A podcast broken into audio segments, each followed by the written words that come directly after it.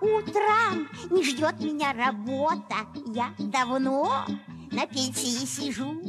Очень мне прославиться охота. Только как, ума не приложу.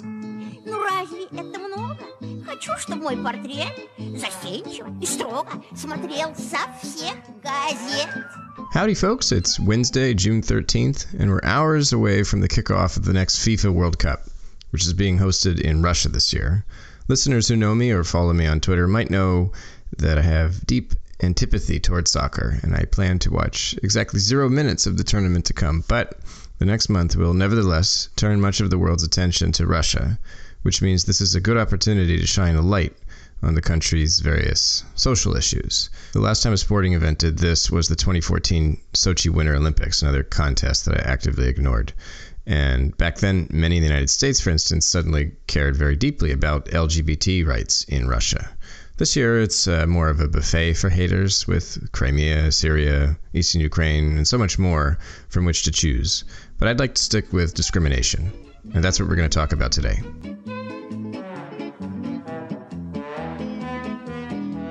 So what are you going to learn about on today's episode of the podcast? We'll look at cases of ageism, homophobia, and sexism, and we'll wrap up with a summary of the legal challenges to proving discrimination in Russian courts. This podcast episode is based on a report by Anna Valtseva, published by Meduza. To read an English-language translation of this text, just check out the description of this episode. If you enjoy this podcast, please consider making a pledge at patreon.com backslash Kevin Rothrock, where you can send me money for all my grand efforts. Many thanks to the listeners already ponying up.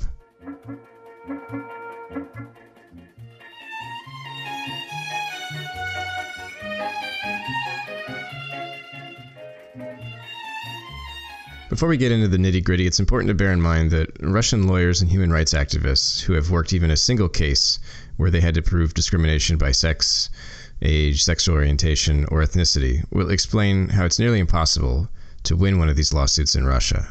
Judges usually refuse to go to trial, and the best-case scenario is often a ruling that only partially satisfies a claim. So, what are some actual examples of discrimination that Russians face today in the workplace? Well, consider the case of Atkritia Bank vice president and Tochka Bank co-founder Yana Ganyak, who wrote on Facebook earlier this month that her current go-to interview question has been, "Is Crimea ours?" She says it isn't the substance of job candidates' answers that interests her, but applicants' readiness to express their opinions to a potential employer. She emphasized that she regards over-the-top, ultra-patriotic, or conversely, left-wing answers to be evidence of brainwashing and unambiguous grounds for refusing to hire someone. She said she rejects anyone who refuses to answer her Crimea question, and anyone who won't discuss politics more generally with her.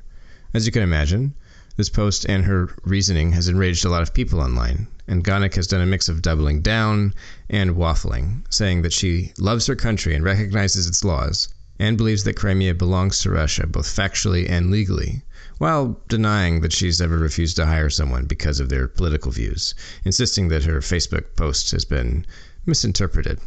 So political views can be used as a litmus test in Russian hiring. But what about skin color, probably the form of discrimination that's most familiar to Americans? Well, don't fret, my compatriots, because Russia has racism in the workplace, too. Despite myriad regulations and laws guaranteeing equal rights and freedoms, regardless of sex, race, nationality, language, origin, property and official status, place of residence, religion, convictions, membership of public associations, and other circumstances, you still find job vacancy advertisements that specify various discriminatory hiring criteria. In twenty eighteen, an ad appeared in an employment group on Facebook promoting a vacancy at a cafe at Moscow's Art Lebedev studio.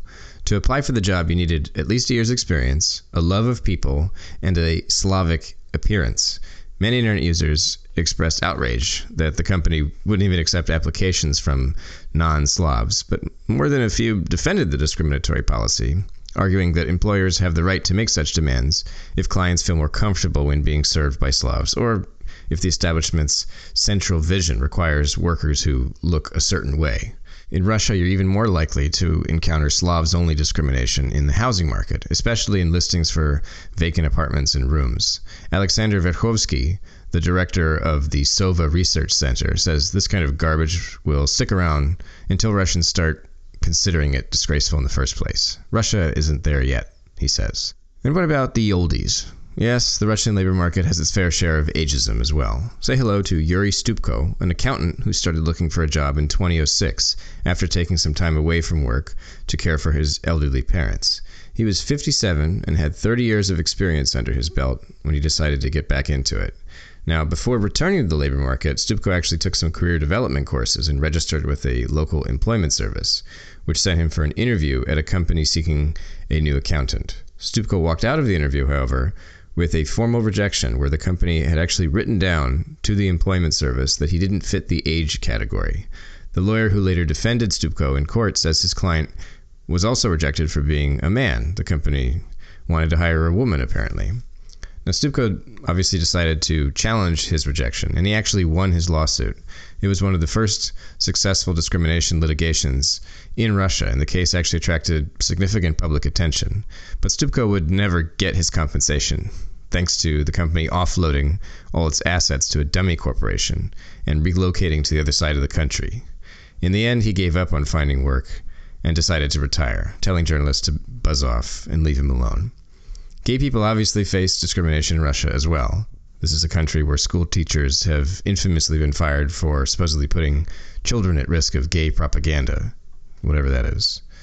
Three years ago, a man from Saint Petersburg, who asked Meduza not to reveal his name, so you're about to get a whole bunch of funny placed pronouns, this man planned to move to Moscow to find a job.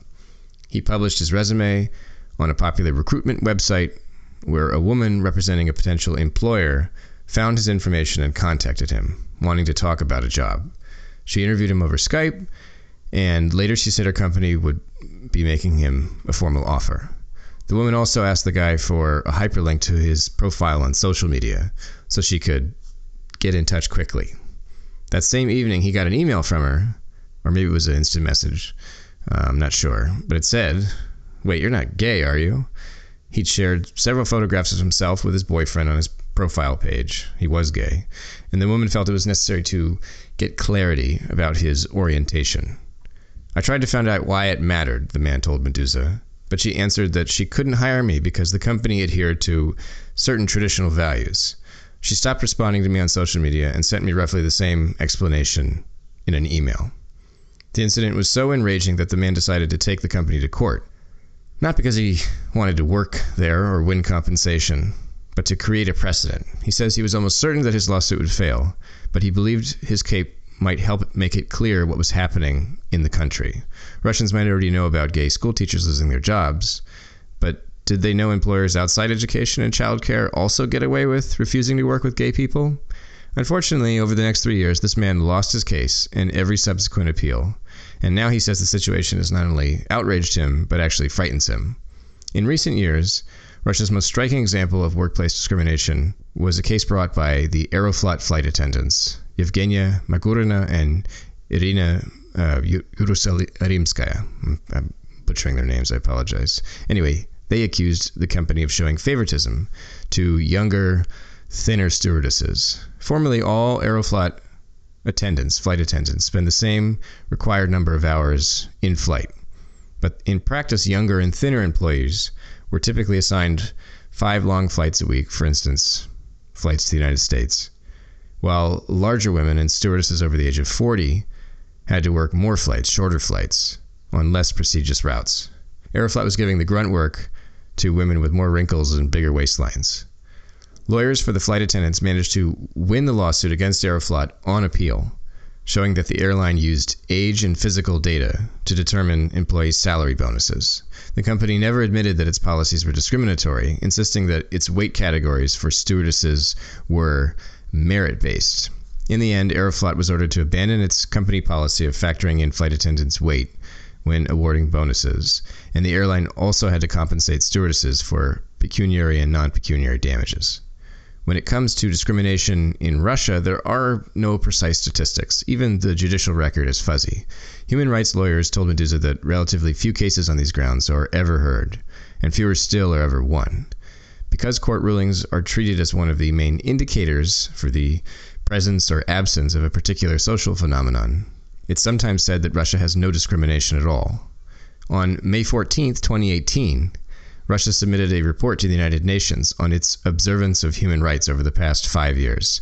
Justice Minister Alexander Konovalov said many supposed cases of human rights violations in Russia are not, in fact, human rights violations, arguing that things are improving throughout the country. The report submitted to the U N even says the negligible number of discrimination lawsuits in Russia demonstrates the effectiveness of measures taken by the state.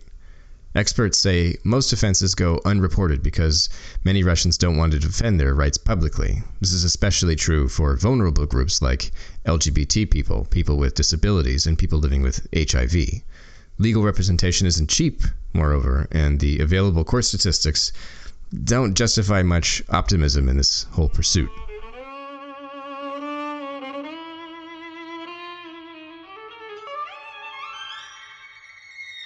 So Russian businesses have political litmus tests, and the country's job market is riddled with ageism, homophobia, and sexism. And the whole mess evades our full understanding because of underreported offenses and bad statistics. But what's the gist of all this? What's your takeaway? Well, just because the state is sitting on its hands and celebrating baloney numbers doesn't mean the Russian people are so useless. Activists and attorneys are trying to fill the vacuum by investigating the problems on their own. In March twenty eighteen, the group Russian L G B T Net published a monitoring report on discrimination and violence in Russia. The researchers found that seventeen point three percent of respondents, six hundred fifty-three people, said they'd encounter discrimination in the workplace because of their sexual orientation or gender identity. Of these individuals, five hundred twelve were fired for homophobic reasons, and another forty-nine people weren't hired at all. The truth seekers bold enough to invest their time, money, and energy in doomed litigation have failed to win any groundbreaking precedents in Russia, but they are laying what could be the groundwork for future progress. This is one of those areas where foreign N G Os could potentially help finance new research, but in today's political climate, that's tricky business, and it would likely invite a foreign agent label if the effort produced anything noteworthy. So for now, the fight against labor discrimination in Russia seems to rest on the shoulders of the bold and the brave, which is probably how it is in most places. Говорят мы пяки-буки, как выносит нас земля. Дайте, что ли, карты в руки, погадать на короля. Ой-ля-ля, ой-ля-ля, погадай на короля. Ой-ля-ля, ой-ля-ля, эхо! Завтра дальняя дорога, выпадают королю. У него деньжонок много, а я денежки люблю. Ой-ой-ой.